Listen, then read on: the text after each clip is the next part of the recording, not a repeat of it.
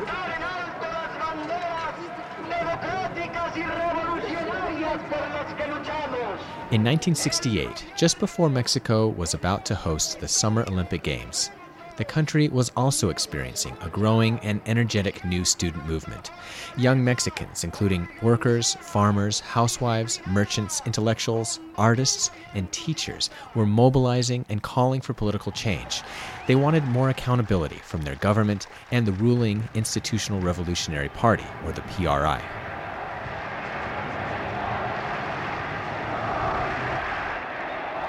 On the evening of October 2, 1968, when a large group of students gathered in Mexico City's Tlatelolco Plaza for a peaceful protest in March, it didn't seem that unusual. This was just 10 days before the Olympic Games were scheduled to begin. One of the students on the plaza that day was Fanny Blauer's father, Fernando Alvarado Rosas. He was protesting with the students. At that point, he was already uh, graduated uh, as a teacher. Uh, he was professor at the he was doing his master's degree in English, actually. Around 6:50 p.m. that evening, students reported seeing a light falling from a military helicopter in the sky. And then uh, soldiers are marching towards this big group of people. Thousands of people were there. And when the light, this light that like a firework that was dropped from a helicopter, uh, at that point, uh, the army started to shoot against people.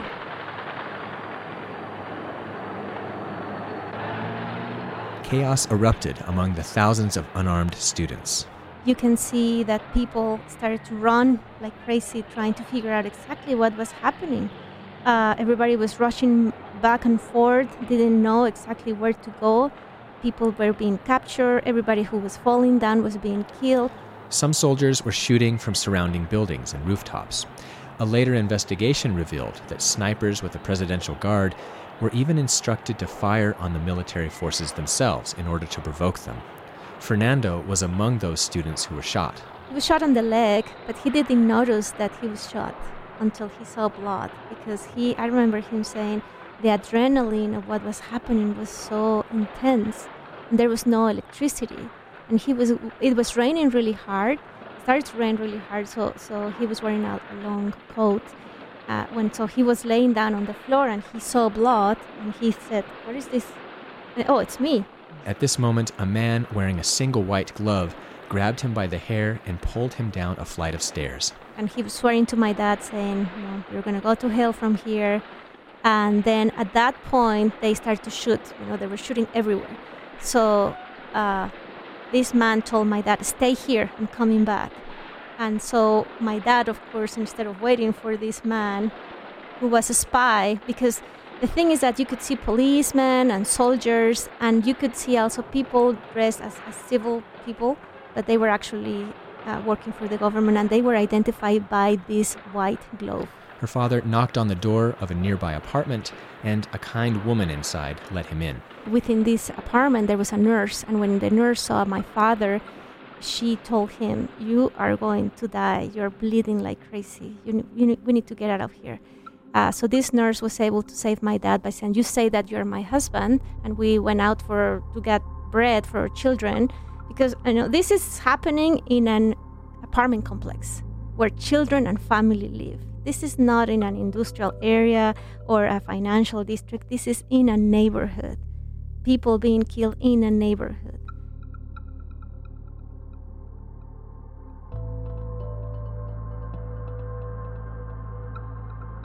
Well, this podcast is Nuevas Voces, episode 17, a podcast by artists in Mexico in Utah. In this episode, we're talking about the Tlatelolco massacre, or that massacre of student activists that occurred in Mexico City's 10 days before the 1968 Olympics. The event was considered part of the so called Dirty War that the Mexican government waged against its own citizens for several decades, from about 1968 to 2000. It was a devastating time for Mexico. We'll be talking more about how this event is remembered or misremembered, and how it affected artistic expression and political art and protest by that surviving generation. On that day, thousands of students were arrested, and the final death toll is a mystery. While the earlier estimates were grossly undercounted by the government, some estimate that hundreds of civilians lost their lives or were injured. The government's official account at the time was that the students, infiltrated by communist forces, had fired on the army first, and the soldiers had to fire back to defend themselves. Fanny's father was one of the fortunate survivors of this massacre that the army attempted to cover up. The, the most horrible thing about this is that the next morning, the plaza was completely clean. It looked like nothing had happened. Mm-hmm. They were sweeping with water, right? Cleaning the plaza to make sure that there was no evidence of blood or anything. My dad, when he shared this story with, with us as I was a little girl, he always said, Don't say this story to anybody. And for 20 years, my dad was basically uh, undercover because he was so afraid he was going to be killed.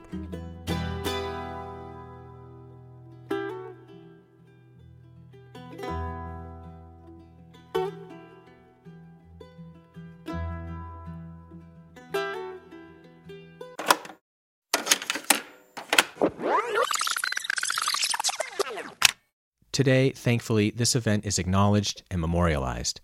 But it wasn't until 2001, after the PRI lost its 70 year reign on power and newly elected President Vicente Fox ordered the release of previously classified documents about the massacre released to the public. So now there is a museum in Mexico City, actually in this in this close to this plaza, that uh, uh, includes a lot of the pictures of the of everything that was found that night. Uh, the pictures are very are not very visible, uh, or pictures that were taken during the moment. And you can there is one very significant picture that I, it's in my mind all the time is a, a picture with shoes of shoes everywhere. So you can imagine that's a sign that everybody was running, trying to save for their lives. There's actually quite a lot of literature and dramatic films and documentaries about this Tlatelolco massacre. Now we can actually see the Mexican Army's own footage in black and white filmed from a nearby rooftop. Famous Mexican writer uh, Elena Poniatowska that, that actually wrote about this movement. Uh, Jose Luis Cuevas, our La Ruptura uh, uh, Cortina del Nopal creator, uh, it's believed that he was one of the initiators of this movement because he was against the government, the whole political party corrupted. One interesting issue that some social scholars point to regarding this event and similar conflicts between the Mexican military and civilians today is one of social class inequity and conflict. Remember, we're talking about a new social class in Mexico. Suddenly, we have this middle class group of people, thousands of students that come from rural areas. And something interesting is that the army in Mexico is mostly indigenous. When you look at the army in Mexico, they don't come from the city, they come from the rural areas. Maybe it's their only possibility or option to succeed. So, army, the people in the army were actually very upset against this new middle class, still looking indigenous maybe, but middle class. Hmm. So they didn't really mind killing this their own people for representing the the new Mexicans the urban Mexicans. So there was a class uh, completely involved too. Totally.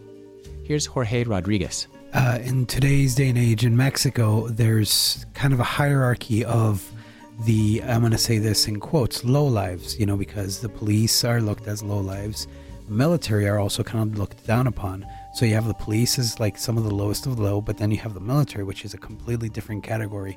And like Fanny said, they predominantly are people who are from rural areas, uh, indigenous people who have no other opportunities. They don't have an access to to a, a comprehensive education, uh, and usually the military is their only option for a for a steady income. And so, uh, yeah, I think even to this day, there's still that huge divide. The Mexican student movement and the Tlatelolco massacre itself had an impact on artistic expression specifically on Mexican political protest art. Oddly, the artistic designs of one American graphic artist, Lance Wyman, who ultimately created the logo and the graphic designs for Mexico City's 1968 Olympic Games, were later co opted by the student movement. He had never been in Mexico, and suddenly he was fascinated by the culture of Mexico by visiting museums. And I find it very interesting how he developed a lot of his art based on the ancient cultures, all the circles and the continuation of, of uh, geometric uh, shapes. Uh, so there was suddenly a new uh, movement of art that uh, was actually used uh, by the students to protest against the government. So it was the bloody Olympics.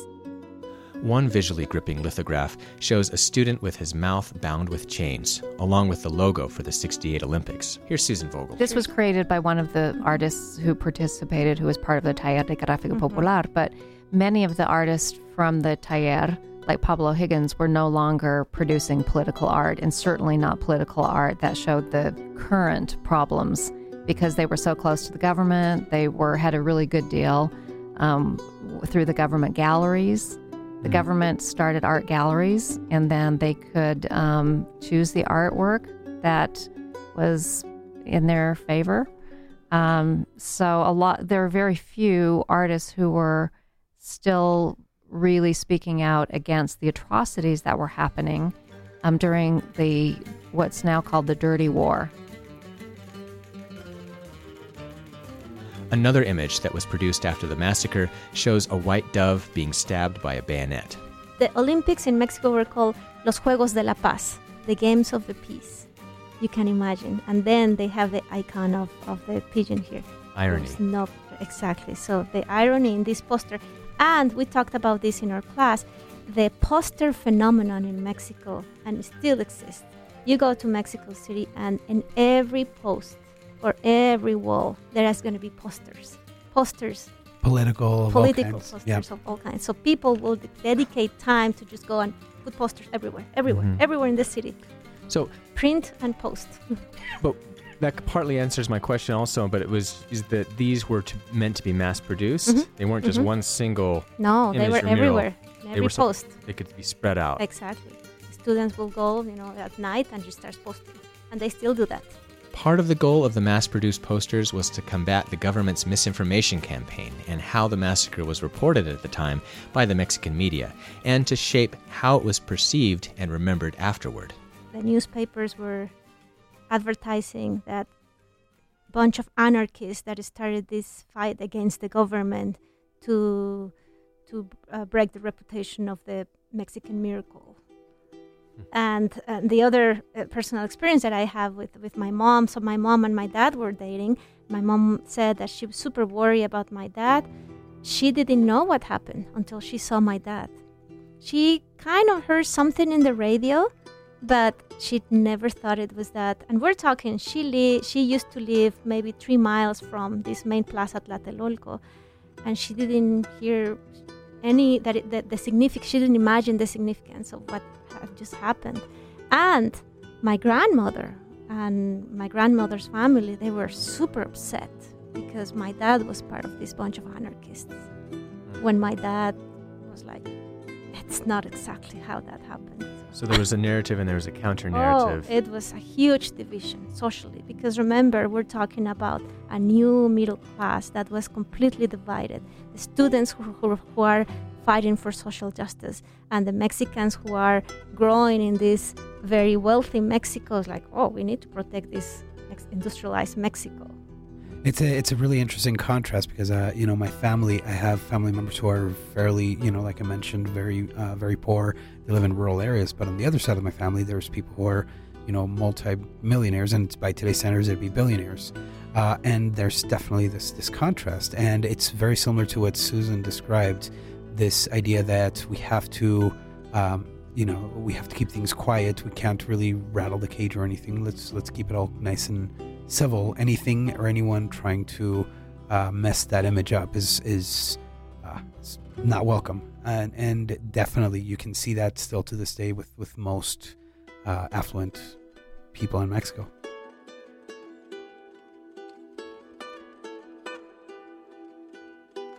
As we mentioned earlier, when the political reign of the PRI party ended around 2001, the government began a period of reconciliation about what had happened. But did things really improve for Mexico? I think the phenomenon of immigration can give you the answer. For me, is very relevant. Uh, in the 70s, the, the, the immigration grew tremendously in the U.S., and I think to me that is a manifestation of people just wanted to escape that corrupted uh, system where really the revolution is just an ideal. It really became an ideal, and and my dad, I remember my dad constantly, constantly. It was like a really like an ex- existential crisis where he would be actually very sad because he said, you know, my grandparents fought in the revolution. He was the result of the revolution. He mm-hmm. participated in this industrialization, hoping to to to to have a, a better life condition. And although you know we we grew up fine, still not rich, but be, being part of this urban community, but seeing so many social injustices, and you will think that after a revolution, thousands of people that were killed you know 60 years later this thing happened again and the government acted like nothing happened. And then in 1971 i think there was another movement the los halcones right? And and uh, same thing. And so many protests with we had we had a case when was that? Of the 43 that disappeared in Oh, Mexico. just recently, Mhm. like what, four years ago, and six years same ago. things keep happening you know people disappear groups of students disappear That and was a group of young school kids. yes Teachers. there has Teachers. been Teachers. there, there has teachers. been there has Yeah. been protests all over the world mm. parents that go out and say we want our children alive where are they the government doesn't have an answer and you can see that it's a corrupted system it makes me very sad And something to add to that idea uh, of just how uh, difficult it is to live. I mean, I grew up in a city, and there was always, I mean, there's different levels of police, right? We I talked about this a little bit, but um, nobody is feared more than the Policía Judicial, the judicial police. They are basically law and executioner. They have the impunity to kill anybody at any time uh, without any repercussions, and they are they kind of became a bit of a, a myth, kind of a not necessarily myth, but more like a like a, a boogeyman, if you will. And I had a couple of run-ins with them when I was a kid because you know you're a teenager and you mess around. Um, but I've had I've heard stories of family members, friends, friends, families who had um, you know run-ins with them, and it's not uncommon to hear. Well, you know, I've had family members disappear, even in like urban areas, even like the middle of a, a large city, fully developed with industry because of of different political ideologies and it's still going on to this day For me, as someone trying to better understand the phenomenon of mass migration and the political concerns of immigration of people from Mexico wanting to come to the U.S., this conversation seems relevant and important. Uh, you just you see this sort of mass, continued mass movement of, of just people wanting, I guess, a better life and and wanting to get out and, and come to this country. And but would you say that that sort of started to pick up post after this event? Or I mean, was it kind of something gradually that picked up through the 70s, 80s? When did we start to see this? i think it was in the wasn't it in the 80s It- 19 it was in the 80s especially after 80s. after the reagan administration but i Mhm. think uh, there's always been uh, a lot of migration that happened but specifically after the uh, the economic conditions in mexico started getting more and more dire uh, there was more uh, immigrants there was more movement of people um, and I think we started noticing it more and started cracking down on it more in the U.S. and made it more of a, a an issue in the 80s and in the well in the 70s and in the 80s. And so uh, you can definitely see the reaction in the U.S. to this migration, uh, which is interesting considering that the U.S. is largely responsible for the conditions that that created this movement in the 1st Mhm. place. This Mexican dirty war and the seemingly never ending injustices that hurt Mexico and its people in the decades following the Tlatelolco massacre is something that still today weighs heavily on the minds of many people. I think for me, my perspective as a Mexican immigrant, I didn't grow up here, so it's very different. And I see this as a as an act, uh, as an example of continuation that history repeats itself all the time. It doesn't matter what happens, if it's good or bad, it's going to happen again. Humans don't understand exactly it is maybe through violence that, that, that, that to make peace we need to have war, and maybe my view is very catalytic, but it is actually depresses me to think that when I think that these things are constantly happening is, is, is a way to show that we haven't learned, and that's why it's so important to have these conversations because we have to question. We have to question what happened. We have to uh, uh, look and study and and ask people personal stories. Uh, well, and there's also another problem because today, in today's day and age, we have a very tailored type of ideology. So, mass media and uh, uh, you know even the arts are are custom made to specific ideologies to push the narratives. Um, and one of the, the, the, beautiful things about the art world is that it was able to speak about the injustices and uh, bring a public face on it in, in a fairly unique way. Whereas you couldn't just protest without getting repercussions. Artists, though they were definitely persecuted and had a lot of repercussion, a lot of these works tend, you know, tend to survive. Uh, but now you have artists who are, for example, in the U.S., who are um, depicting a, a, a specific ideology uh, based on their political idea, uh, ideas, and it creates more confusion and it makes it harder for us to learn any specific thing out of it because now it's harder to tell which side was right, if you will, because now we have this idea that well they if this side would only do the thing that they need to do oh well but if this side would only do this other thing and there's no reconciliation. And I think that's only gotten worse in the last decade or so.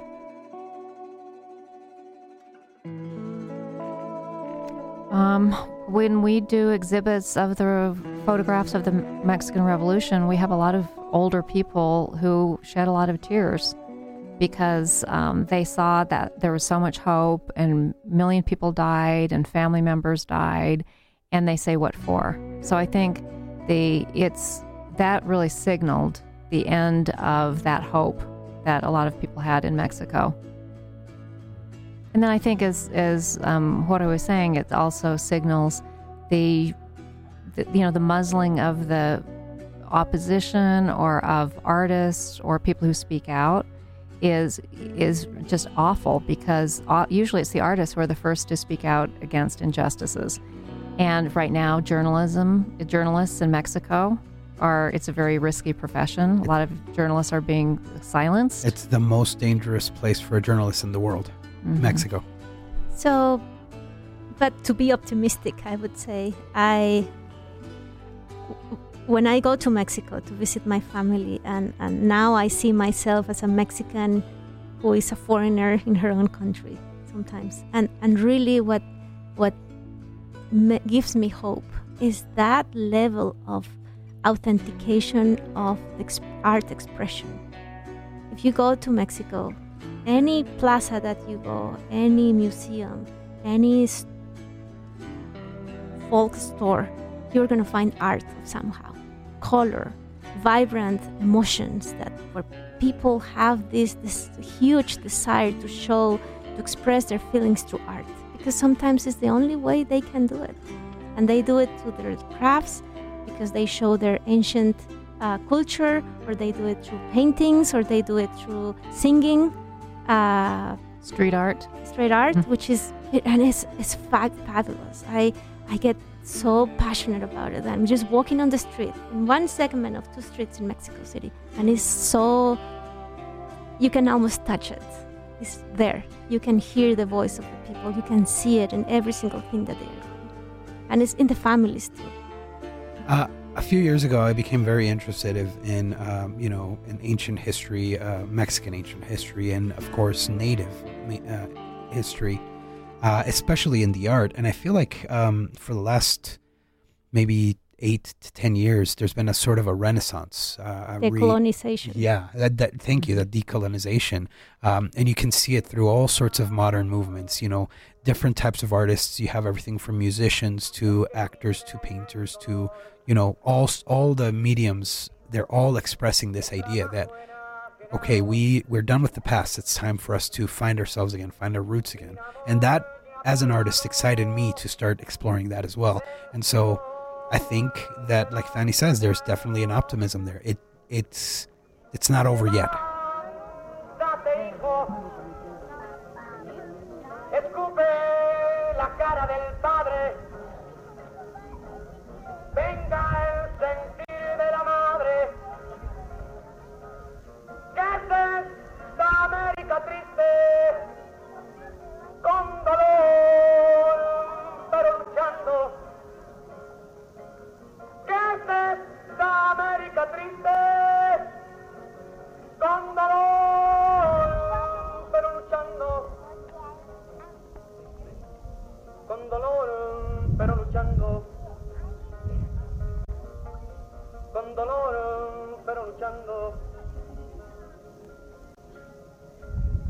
These are some of the sounds and music from the 1968 protesters in Mexico City. You can see some of the works of art and photographs related to the Tlatelolco massacre that we discussed in this episode on the website and home for this podcast, artistmexut.org. Please share your own thoughts with us. Did you or one of your family members have an experience with this sad event in 1968? Or how did the decline of civil society in Mexico in the following decades affect you or your family? You can share your impressions with us in the comments section on our website. Thanks as always to Fanny Blauer, Susan Vogel, and Jorge Rodriguez for their thoughtful insight and commentary throughout this podcast project. The music you heard in this episode comes from Cliff Martinez, Gustavo Santaolalla, Elliot Goldenthal, Calexico, Al Caiola, Antonio Pinto, Philip Glass, and this last song is called No Se Olvida by Mexican musician Fernando Delgadillo. This podcast is made possible by a grant from Utah Humanities, thanks to the Scope Radio at the University of Utah for the studio space. I'm Ross Chambliss. This is Nuevas Voces. No sé si es por ser después del mes de la independencia que patriotas declarados lo ven con indiferencia. Se excluyó del calendario de las fechas oficiales pero nunca le han faltado al 12 de octubre honores tales.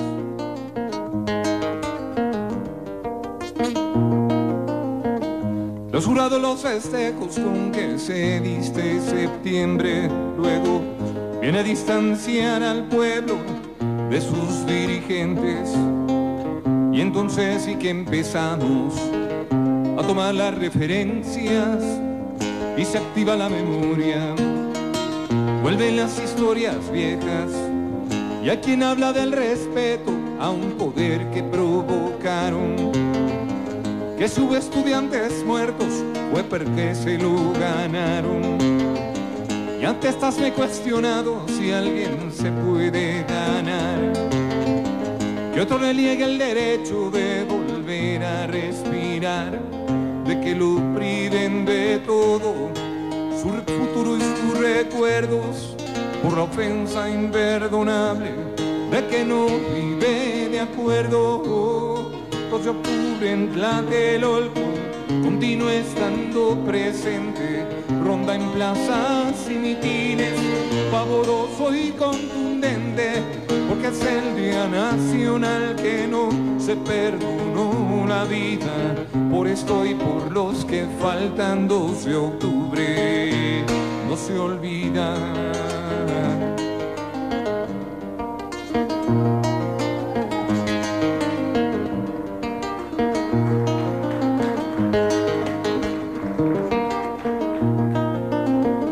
Lo que para uno sirvió como un recorte de maleza, para la gran mayoría solo es motivo de vergüenza.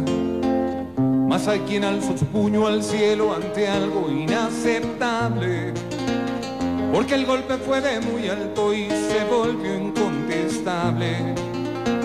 Hoy al vino es mi intención reavivar viejas cenizas, aunque siempre se lamenta que no se hiciera justicia y que las manos manchadas continúen bien escondidas entre los que van y vienen que ante todo cierran filas y a octubre lo ensucia un día de matanza en la gran plaza de la que tantos muchachos nunca volvieron a casa 2 de octubre en Tlatelolco continúa estando presente. Ronda en plazas y mitines, pavoroso y contundente, porque es el día nacional que no se perdonó la vida.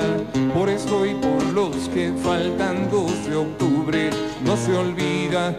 Yo pregunto al evocar las heridas que nunca cierran, cuando dejarán de rondar 2 de octubre en mi tierra.